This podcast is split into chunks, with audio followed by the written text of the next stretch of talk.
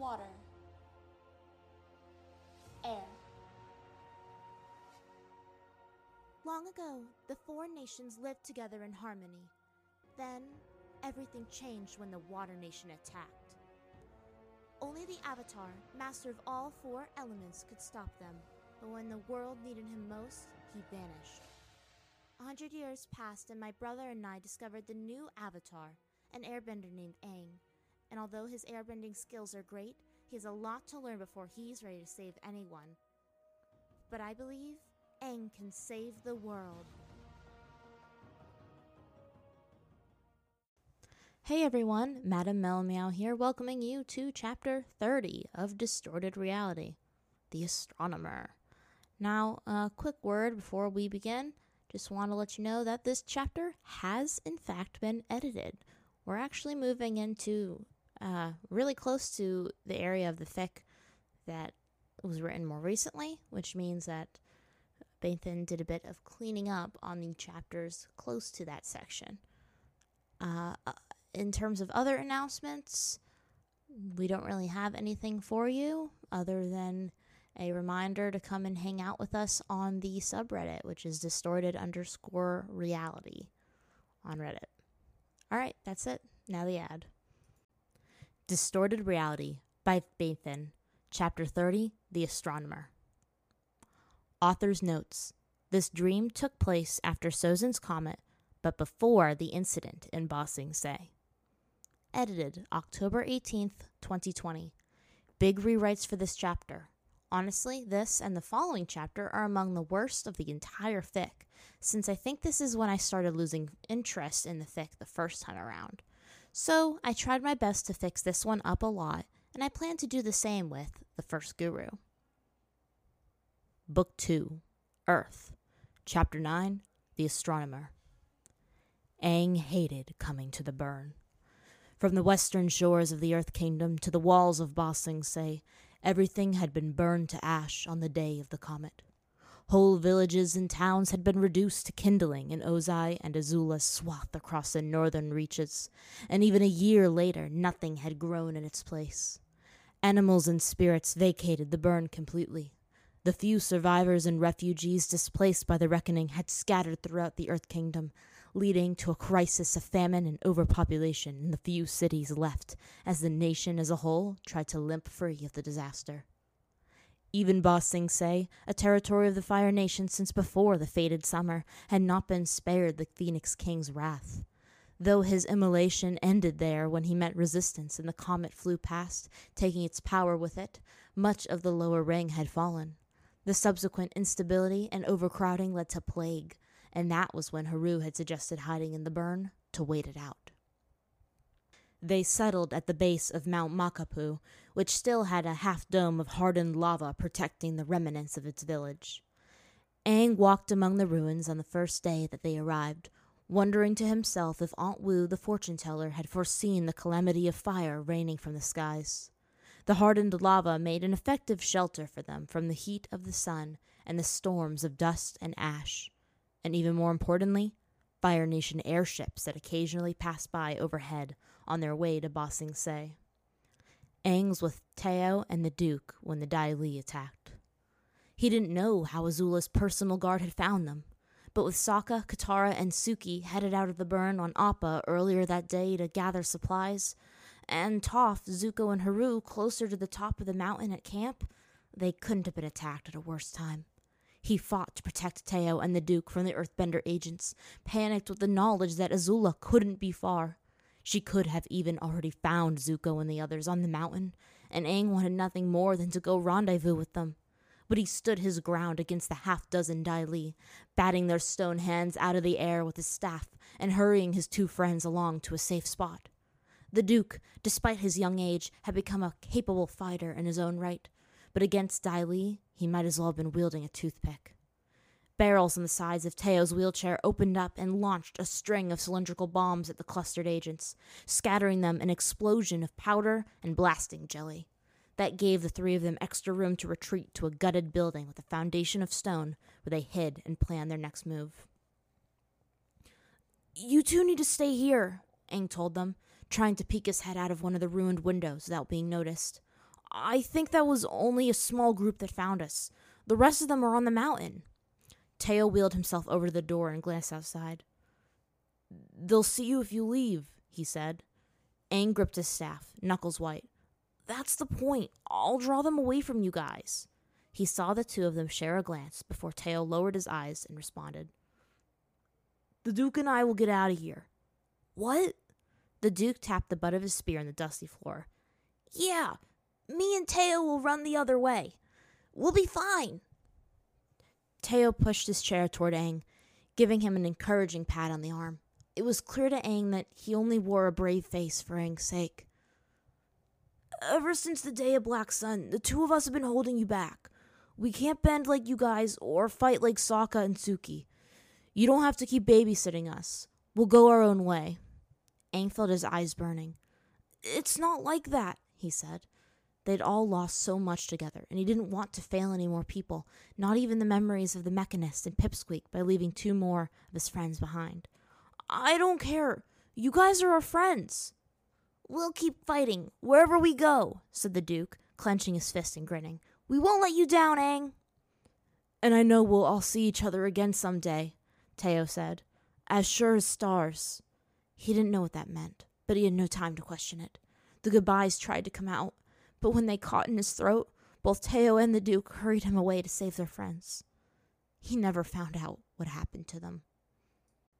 His aches and pains from the previous day's battles made his sleep fitful and restless, and when Azula nudged him awake in the morning, he roused himself to full alertness.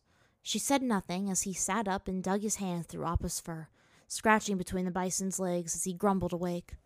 Aang glanced back at Azula as she packed away her sleeping roll, her movements stiff, as if she tried not to even look in his direction. All of the truths that he had revealed came rushing back to him, and the weight on his back lessened so much he might have been able to fly. Azula, is everything okay? he asked her, his voice tentative. Her shoulders tensed for a moment, but she answered without even looking at him. I'm fine.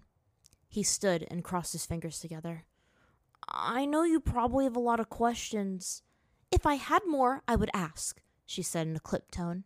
Her eyes met his, and he saw the bags under them, along with other signs that her usual grace and poise had begun to slip away.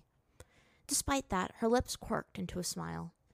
You know me. I am brisk and to the point, and always precise in what I say and mean. If I had something I wanted to talk about, I would say it. He smiled back and thought better than to push her. So instead, he decided to trust her words and walked around to the other side of Appa, where the rest of their group waited for them in a circle that Aang and Azula completed.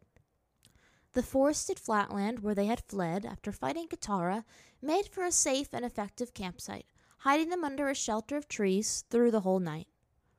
Good morning, Aang, said Kanna, once he sat among them. She had draped her shawl around her shoulders and passed him a bowl of something sweet and grainy.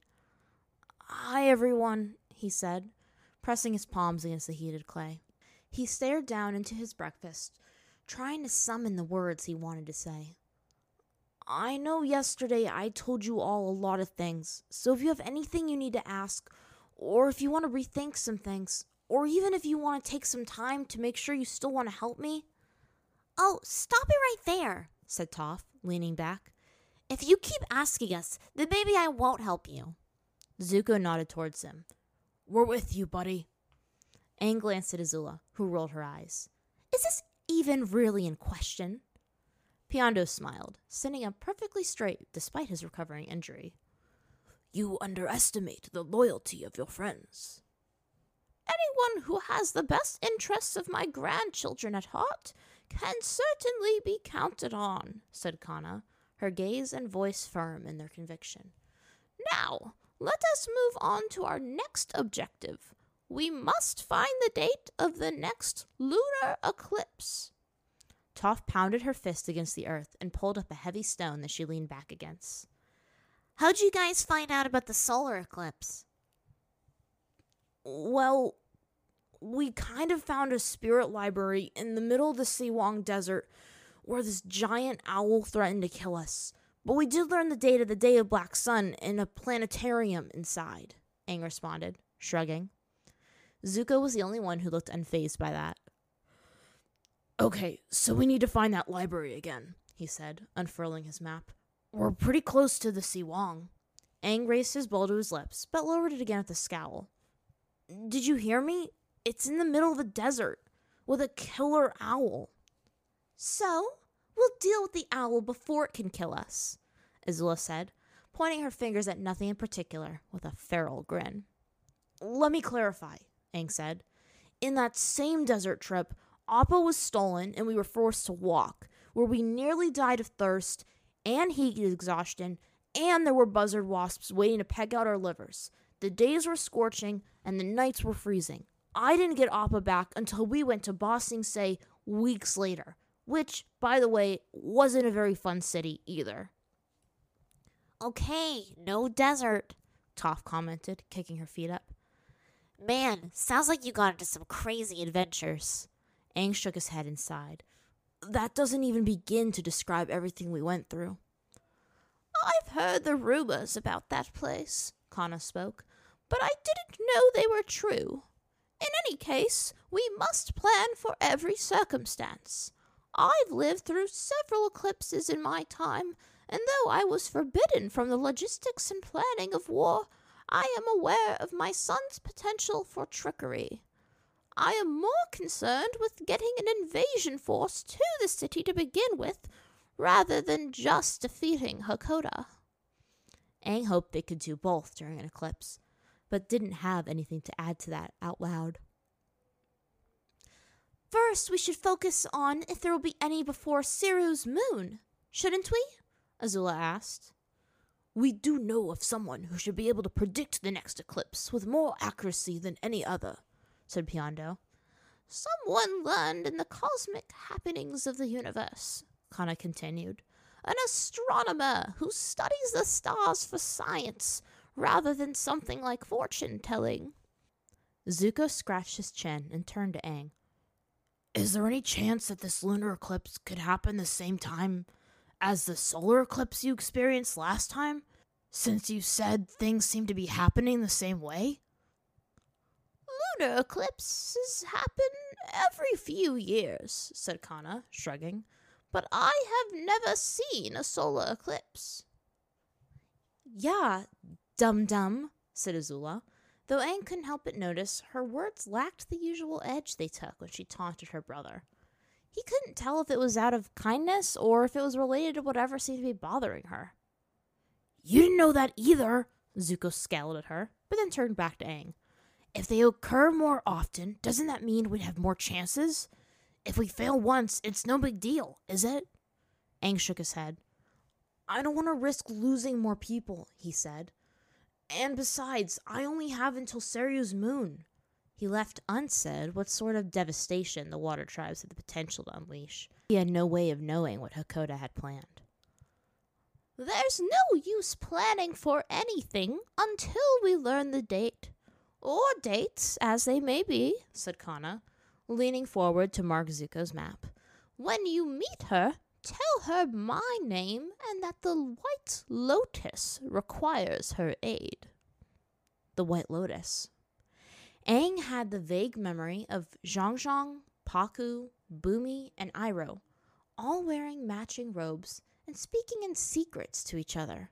But since they never told him, and he never got the chance to ask any of them after the comet, that was a mystery they had all decided to leave unsolved. Whatever the society was, it was short lived. Where will you go? Aang asked. Ba Sing Se, said Piandao. We have contacts who should be able to help us. But don't worry, he added, just as Aang opened his mouth to say something. We won't tell anyone your secret. Aang sighed. Thank you. So I guess we'll meet you there afterward? He wasn't enthused about visiting Ba Sing Se again, but he hoped it would be under better circumstances. This time he had Appa. Heartened by having the aid of Kanna and Piandao, and a solid plan that didn't involve going to the desert, they made their way to the southeast Earth Kingdom to a cluster of mountains around the bottom of a bay, Chameleon Bay's lesser neighbor and made up one side of a channel between the Earth Kingdom and the White Tiger's Spine, a mountain range leading up to the Eastern Air Temple. He could see the mountains far in the distance, concealed by a veil of mist that muddled how far away the opposite shore really was. Glad for the fact that Zuko was currently at the reins, Aang crawled next to Toph, who hadn't moved from her spot on the saddle nearest the luggage, clutching onto whatever she could as if she expected to get bucked off Appa at any moment. Are you doing all right? he called to her, a smile playing on his face. Toph gripped the edges of the saddle with her white knuckles. Just fine. Or maybe a little sick. My stomach isn't really decided yet. Aang laughed as Sabi bounced up and down, Uh, out of what he could only assume was concern for the earthbender. You got used to flying eventually. Don't speak about me in the past tense, Aang. It's kind of creepy. Sorry, he replied with a nod of his head. Now that all of his secrets were out in the open, he found himself slipping with comments like those. But it's true. The other you even ended up starting to like it. Why's that? She once told me that it gave her a sort of peace. After battles where the vibrations were usually crazy, she'd go fly with Appa for hours on end, or force me to give her a ride on my glider. Being in the air helped us both relax. Something tells me you guys weren't all right in the head, Toph commented, her face turning green. Aang, I'll never, ever fly on that flimsy stick of wood with you.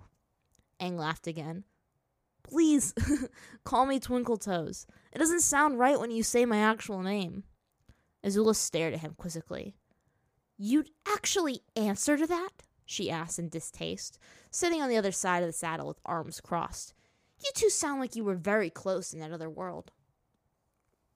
Aang stared right back at Azula, perplexed by her statement. Yes, we were, he affirmed, and punched Toph in the arm playfully, to which she punched back three times harder. I'm glad to have you with us, Toph. You better be, she grumbled, giving out a whoop of fear when Appa sank a few feet. Twinkle toes, she added as an afterthought. Kanna had told them to search for a lighthouse that the astronomer used as her residence, beyond the stone quarries and outer reaches of the desert. When night fell, they assumed the beacon would be easy to spot from the air, but after hours of flying and their eyelids getting heavy, it proved harder to find than they thought it would be. But it was a clear night with lots of stars, so he assumed the astronomer would be busy with her work.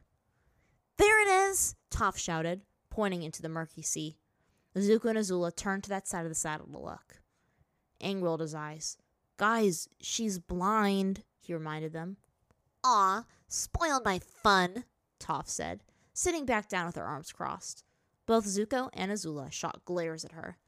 You pulled that one on me once before, Aang said, trying to hold back his smile. Ugh, really? And here I was thinking I was being original.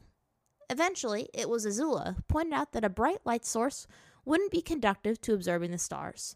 And after descending to a lower altitude and flying along the shoreline, they finally spotted a dark tower with a long golden telescope at the top where the beacon would be, at the end of a rocky trail overlooking the channel.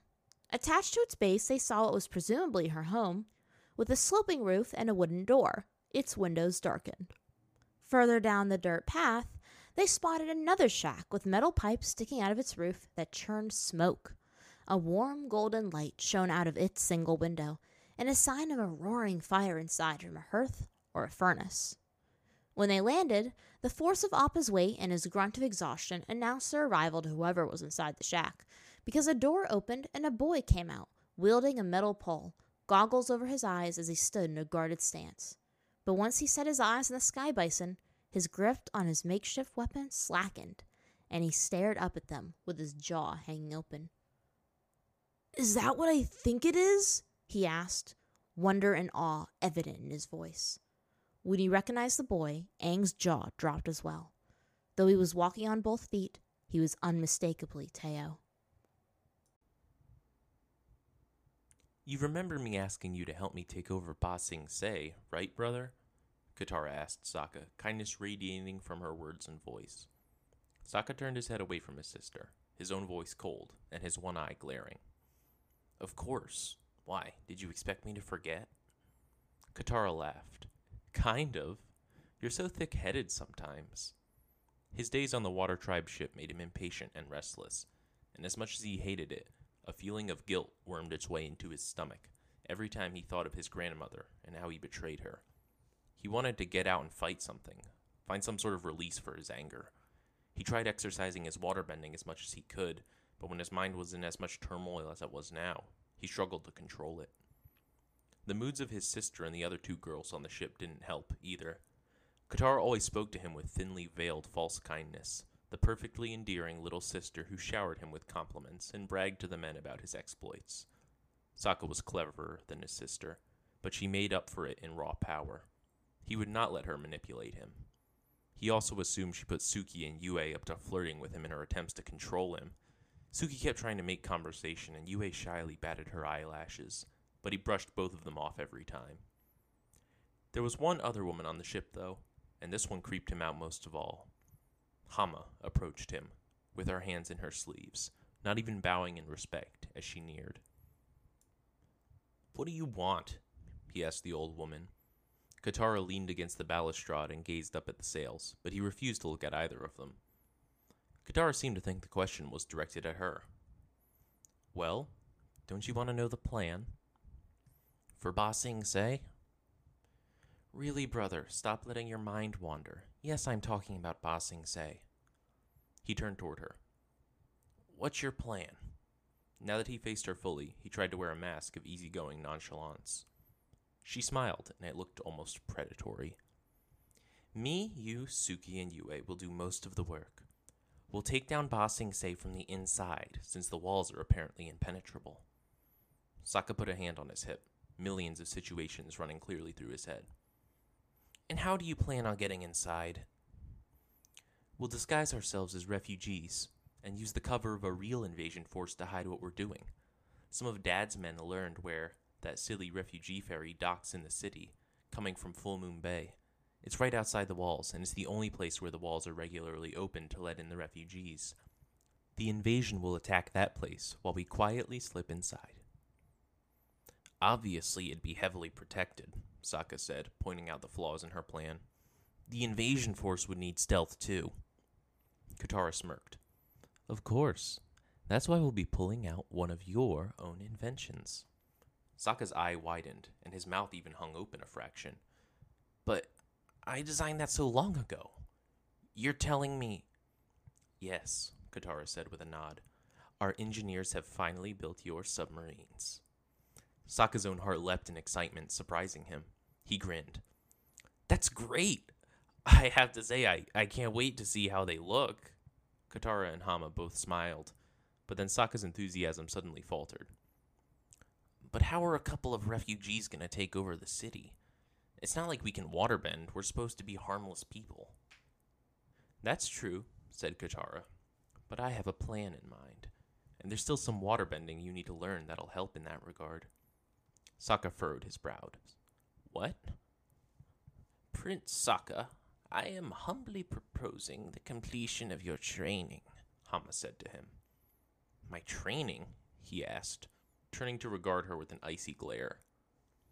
I would be honored to teach you some of the secret and incredibly obscure techniques of water bending, Hama continued, though her lips pursed as if she tasted something sour.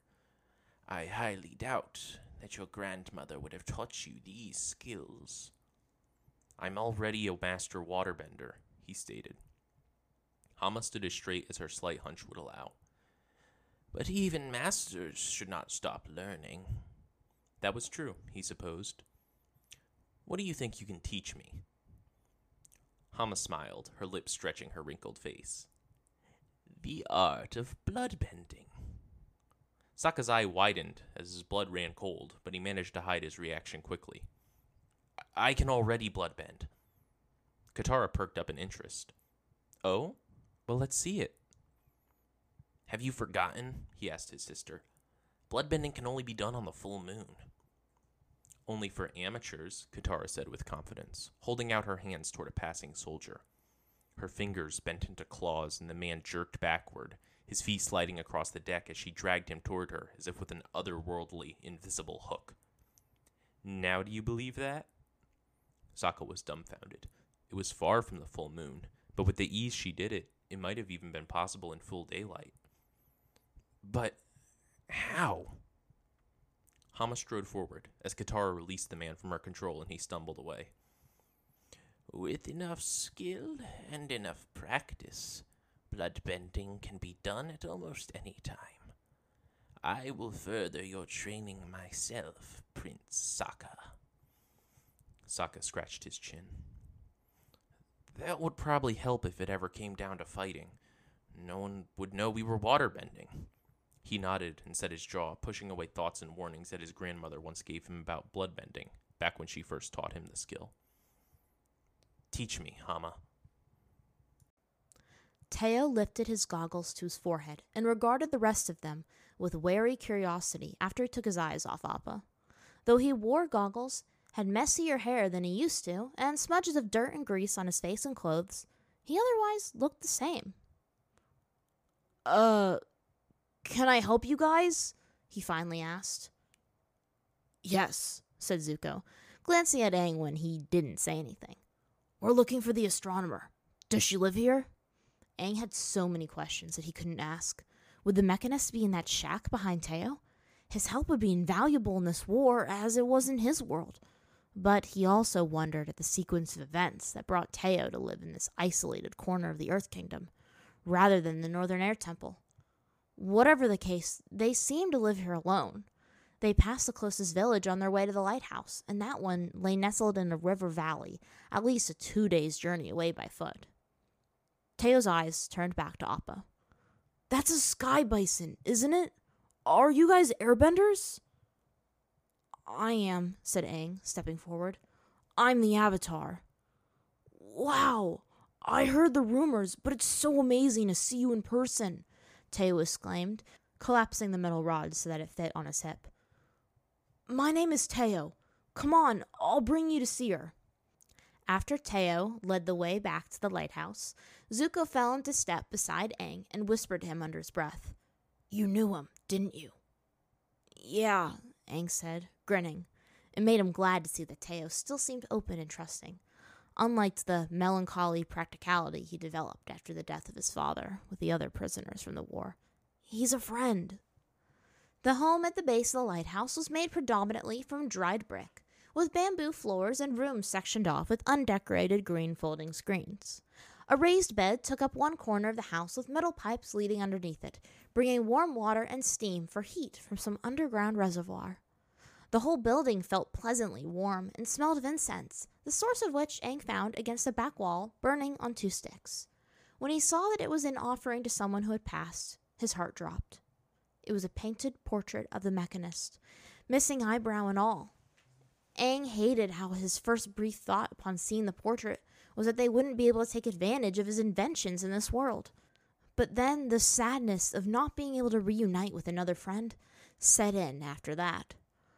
But if the mechanist was dead, Aang wondered why Teo still acted the same way he did when they had first met, rather than the glum boy he became after the execution. Teo pulled open a door and revealed a spiral stone staircase going up to the tower. As they ascended, he began to explain the history of the lighthouse to them. Sailors used to come up this way a lot more often back in the old days, he said. There are lots of storms here, so it gets perilous for them. Traders from the south went through this channel to get to Ba Sing Se, and they relied on the lighthouse to guide them. Nowadays, mostly pirates and the water navy sail through here. And it's perfect for us, since being away from the light of any cities and towns gives a clear view of the night sky. And the water tribes never harass you, I suppose, said Azula, to which Teo shrugged. After several minutes of climbing, Aang's legs burned by the time they made it to the top. Even Toph made comments about it, though Aang suspected it had less to do with the strain and more about the height, despite the building being made of stone. When Teo finally stopped in front of a door and opened it, all of them sighed with relief when the narrow staircase opened up into a round room with glass walls, giving them a spectacular view of the world below. A giant, unlit lantern took up most of the space in the center, but around the edges of the room they spotted signs of the astronomer's clutter maps and star charts, some of which had been rolled up while others lay flat, piles of books and scrolls that had been scattered haphazardly, a globe, several telescopes, instruments made of gold, silver, and iron that he couldn't identify at all, Other scrolls detailing mathematical and scientific calculations that made no sense to any of them littered the floor and the shelves. He saw timekeeping candles and devices that even the airbenders used to navigate direction, along with tools used by seafarers and sailors. The whole apex of the lighthouse was cramped with so much clutter that it made it difficult for them to move around the giant lantern towards the other side, overlooking the channel below. What is all this junk? Toph asked, nearly knocking over the globe as she walked by. Does looking up at the sky really involve using all this? Gotta say, I really don't see the appeal at all. She held up a book, upside down, so Aang twisted his head to read its title The Great Ferment Star Manual. Out of curiosity, he peered closer at some of the other books they passed, which included titles such as The Celestial Offices, The Intersection of the Heavens and Earth, and Treatises of Abbot Sui and Master Euclic on the inaccuracies of the Jade dynastic star maps, as written by the seven sages in the divine chrysanthemum court. Some might have found these lengthy tomes to be a thrilling read, he supposed. Oh, visitors, said a voice around the lantern.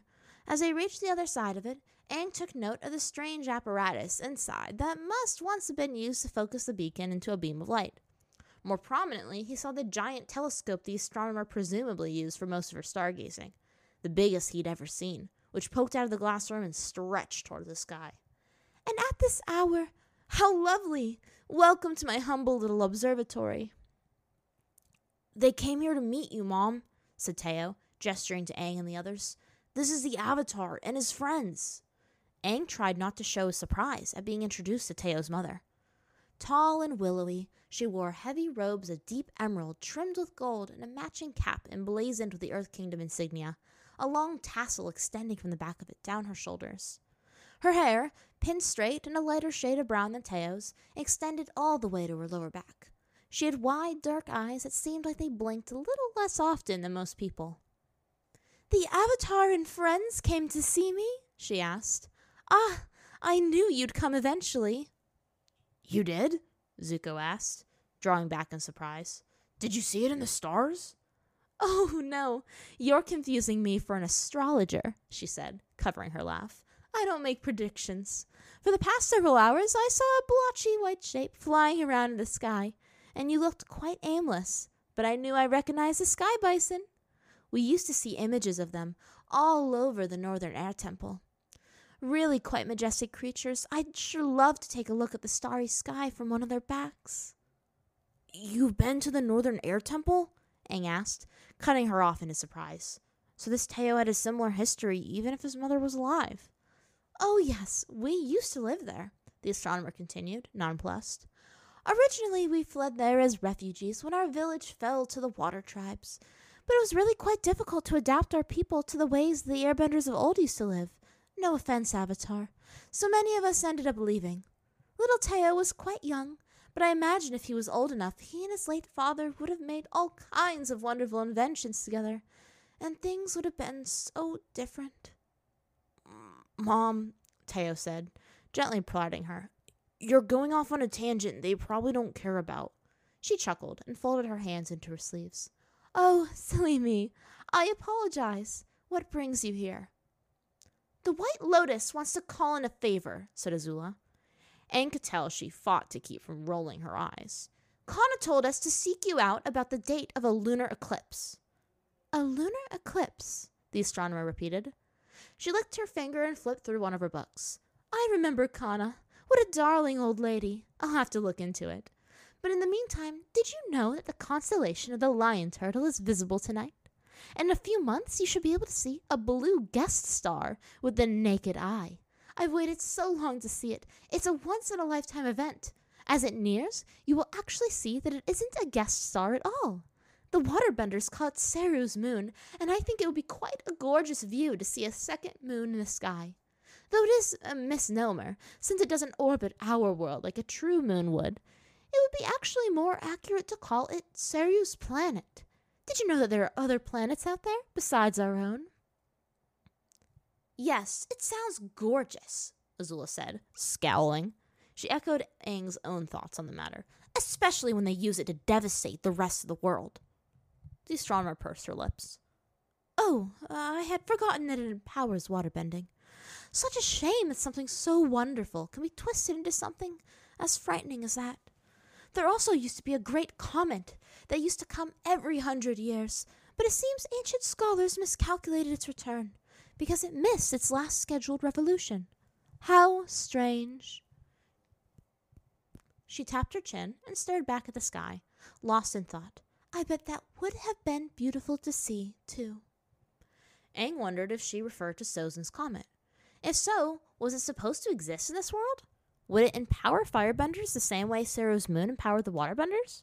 Either way, he would have preferred if both celestial events would just miss their scheduled arrival. The comet was beautiful, sure, if one considered a blood red sky to be appealing. Uh, the eclipse? Zuko reminded her, hesitant. Oh, yes. Well, I have to search through my records and star catalogs, she said. Teo, why don't you bring everyone back downstairs and make them tea while I research? It might take some time. Sure it will, if you keep getting distracted, Toph muttered under her breath. We could do that, Teo said, turning to Aang with a grin. Or there's something I could show you. I've always wanted to meet you so you could see this. So what's with all the excitement? Hey, Twinkletoes, this kid seems to be almost as light-footed as you are, Toph pointed out. Teo turned back to Aang and grinned once he took them a fair distance away from the lighthouse. Aang, spar with me, Teo said.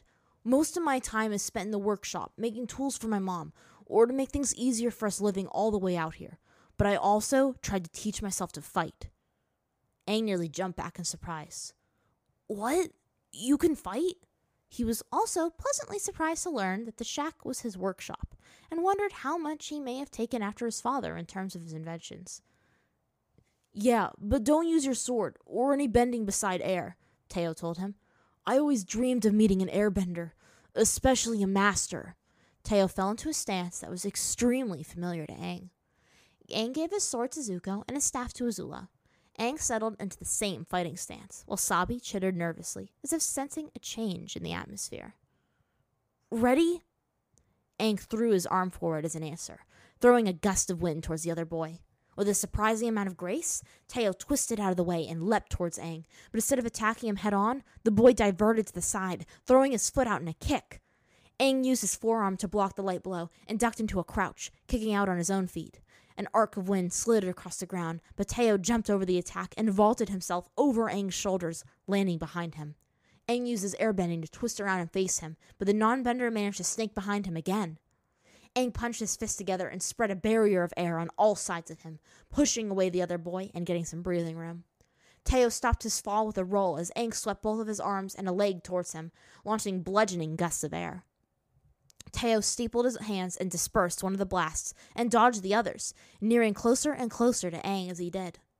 The other three watched as Aang grabbed tendrils right out of the air and pulled them to block a punch from the other boy, but this only buffed him slightly and diverted the attack.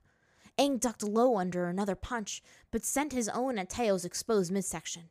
The non-bender managed to bring up his other hand in a block, almost like a parry, really, as he slid Aang's arm out of the way and opened his defenses. But then Teo slid his foot forward in an attempt to drag Aang's out of his stance. Aang's footwork didn't falter, however, and he managed to circle his arms to deflect yet another attack from Teo, but Teo repeated the same maneuver when Aang tried to return it. All the while, the two boys circled each other endlessly, revolving in the spot, ducking, dodging, and weaving. But this time, Aang decided to forego bending for the sake of fairness. Aang managed to get another opening in Teo's defense, but he used the opportunity to leap over the boy's head, grabbing his shoulders as he went and locking the boy by the arms. He slid his foot and knocked Teo's out from under him, promptly ending the fight. Both boys were panting, but Aang couldn't have been more elated.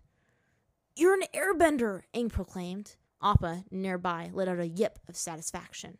Zuko's eyes widened. What? But I didn't see any bending. Well, not a bender, Aang clarified.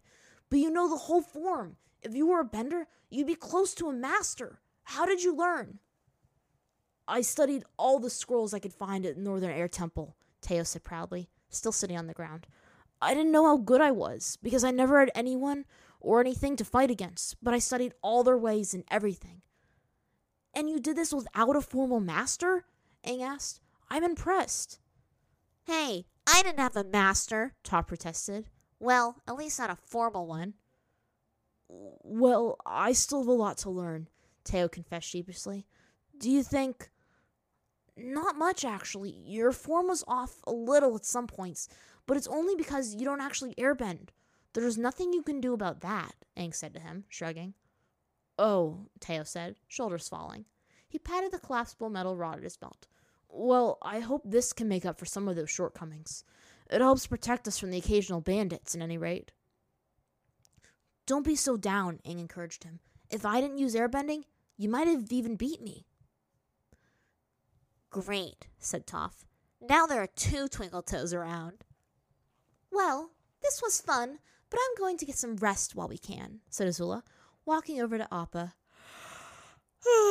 with a yawn. And I suggest you do too, because I don't want your talk of airbending to keep me up all night. The next morning, Toph woke up Aang bright and early, dragging him by the hair to the emptiest stretch of land that they could find. He resisted the start of his earthbending training only slightly because he wanted to relish in one of his rare moments of dreamless sleep.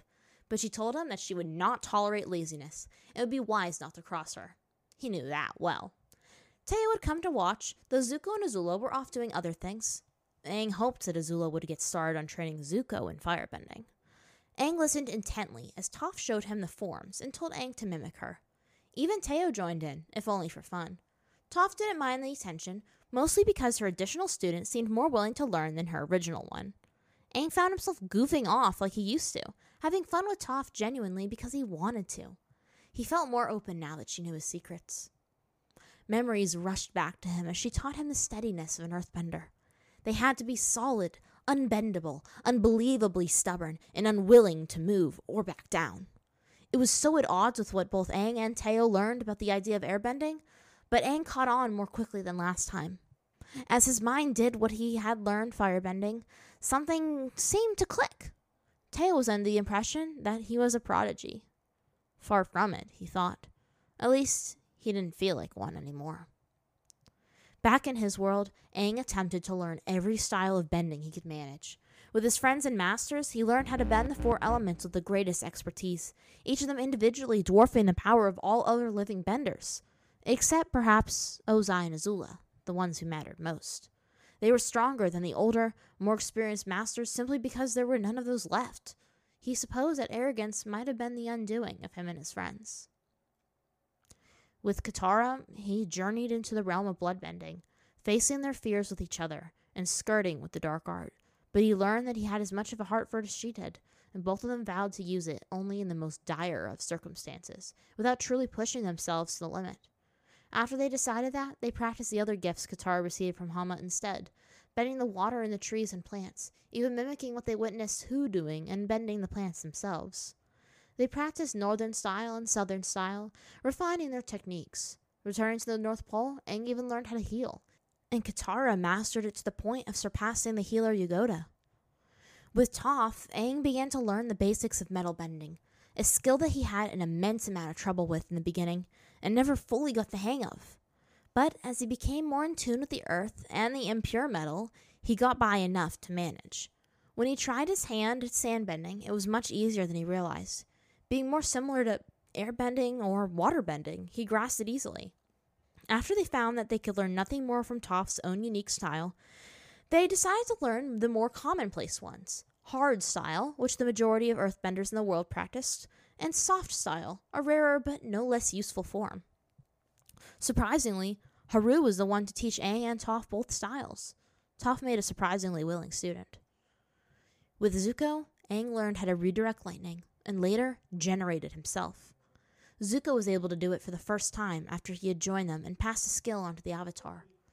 But those skills brought back memories they both preferred to keep buried, and beyond mastering the style of the Sun Warriors, they did not dig deep into the secrets of firebending.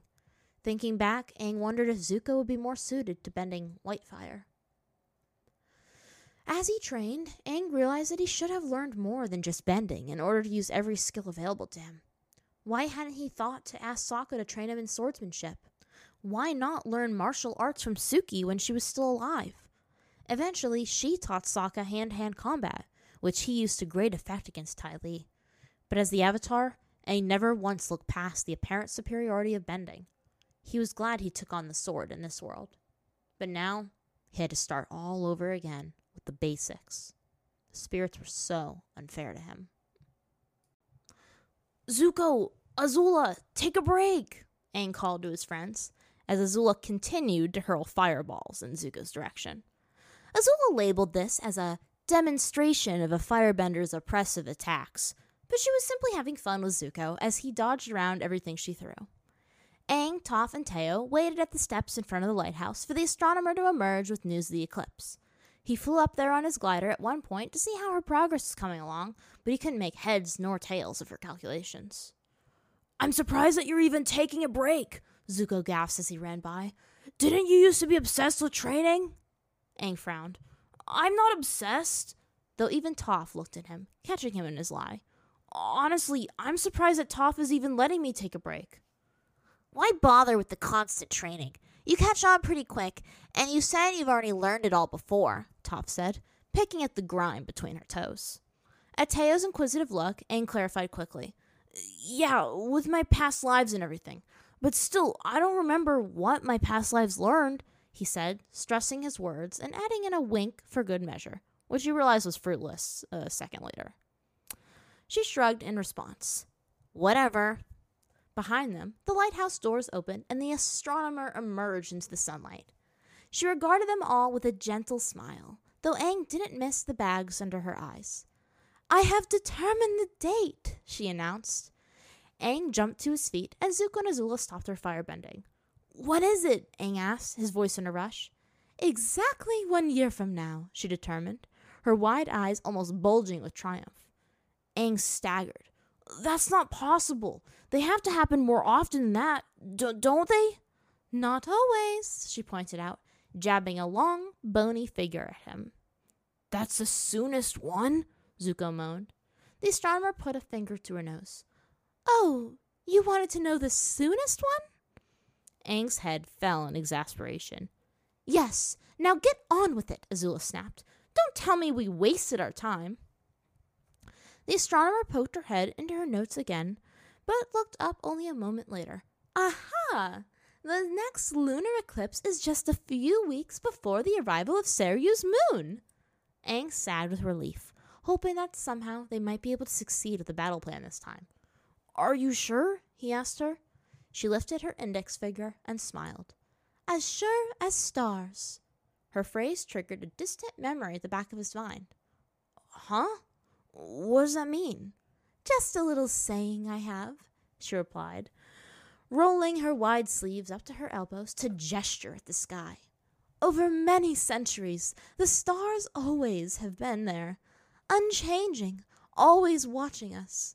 No matter what happens and how much things change upon the surface of the earth, they've always been the same. We can always be certain that their light will be there. After the day of Black Sun, he recalled how Teo used to say that often. Now he understood why. I see. So now what? Zuko asked. We know that this is happening, but what will we do? We have to let the Earth King know, of course. Though Kanna did say he stepped down from power, so it might be difficult to find him, Azula said, crossing her arms. We should also let father know, she added to her brother. Zuko nodded. Kanna told us to meet her and Piandao in Ba Sing Se, Aang said to them all. We need to go there, as much as I don't want to. They said they have contacts, so hopefully it'll be safe. How much safer can you get inside Ba Sing Se? Teo wondered. Aang gave him an uneasy look, but he realized he never went into detail about the political disaster that was the impenetrable city with the rest of his friends least of all Teo. Azula chopped her hand into her palm. All right, then. We just need to pass the information along, and then we can sort out what to do next. She faced Aang. What do you think, Twinkle Toes? Aang raised an eyebrow and tilted his head at her. Uh, it sounds weird when you call me Twinkle Toes. You probably shouldn't. Azula looked over at Toph in disgust, who was picking her nose. What? So this nose picker can call you whatever she wants, and I can't? Toph flicked her booger off the end of her finger. Listen, I don't know what the deal is with your superiority complex, but it's really starting to get on my nerves. Azula scoffed. You think I have a superiority complex? If I have to hear that you're the greatest earthbender in the world one more time, I'm going to have to prove that I'm the greatest firebender. You wish, Spice Queen, Toph said, squaring her shoulders and clenching her fists. That sounds like a challenge to me. Aang secretly thought that both of them had a bit of a superiority complex, but thought it was wise not to voice that out loud. Uh, can we not fight? Azula looked down at her from an upturned nose. I don't need to fight you to prove anything. I'll make you fear me to get my point across. Toph craned her neck to the side and used one hand to cup around her ear. What's that? Are you saying that you're too scared to fight me? Azula's nostrils flared. That is not what I said, and you know it. You uncultured porcupine. Uh, do you guys feel that? Teo asked, spreading his stance to keep his balance. The ground is shaking. Toph does that when she's mad, Aang whispered to him. No, it's not me, Toph said. Aang stood protectively in front of the astronomer and Teo, just in time for a massive shape to erupt from the earth. A beast covered in fur with sharp claws that Aang identified as a badger mole. It showered them in rocks and dust, and Azula went on the offensive with a barrage of blue flames that washed off his hide to no effect. Aang tried blasting it with wind, and Zuko unsheathed his swords, but his blades may as well have been chopsticks for all the good they did. What is it? Toph cried out, the only one among them drawing back. It sounds like a badger mole, but it feels all funny. Music! Zuko shouted. We need music! When he turned his back to head toward their luggage, the badger mole swept him up in his claws and turned to flee. Appa roared and lunged forward at it, pursuing the beast from the air, while Zuko called out to them in alarm. Not pausing to wonder why a badger mole would bother to kidnap Zuko, Aang unfurled his glider and followed after Appa and the creature, Sabi gliding along beside them both. The badger mole descended into the gorge further inland, where Aang spotted a cave mouth headed deep into the mountains toward the desert. As the badger mole reached the splotch of dark shadow, Aang put on a burst of speed and reached out for Zuko, just in time for both him and the badger mole to vanish. Aang changed his direction and flew upward, flying around in a loop to land on Appa's back while he stared at the cave mouth with his fists clenched over his staff. Somehow, despite being far from any solstice or equinox, a spirit had crossed over and dragged Zuko into the spirit world. Author's Notes You know, I wrote this long before Legend of Korra aired.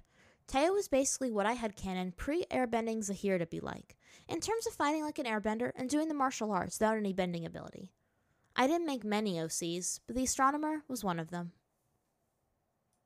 Thank you so much for listening to this week's episode. Please rate, review, like, subscribe, or favorite to show your support. You can find us on Tumblr at Avatar Distorted Reality Dash Podcast.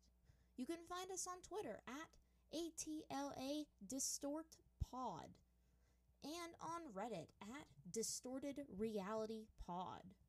If you already follow us on social media, please reblog, retweet, or upvote our posts to show your support. Feel free to message us on social media or send an email to avatar distorted reality podcast at gmail.com. If you want to give us a tip for the work that we do, there is a support button on our anchor site, anchor.fm slash atla distorted reality. Of course, we appreciate but do not expect tips. To contact Distorted Reality's author, Bathan, you can find him on Tumblr at Cogflox. That's C O G F L O X on Tumblr. If you have a friend who you think would enjoy Distorted Reality, whether it's the work itself or our content, please share it with them. All art used was created by Tumblr user Avatar Distorted Reality. Not Avatar Distorted Reality Podcast, that's us. They are also responsible for translating the scenes into comic book form, which is one of the more famous ways that people have been introduced to the fic. Again, thank you so much for listening, and we will see you next time.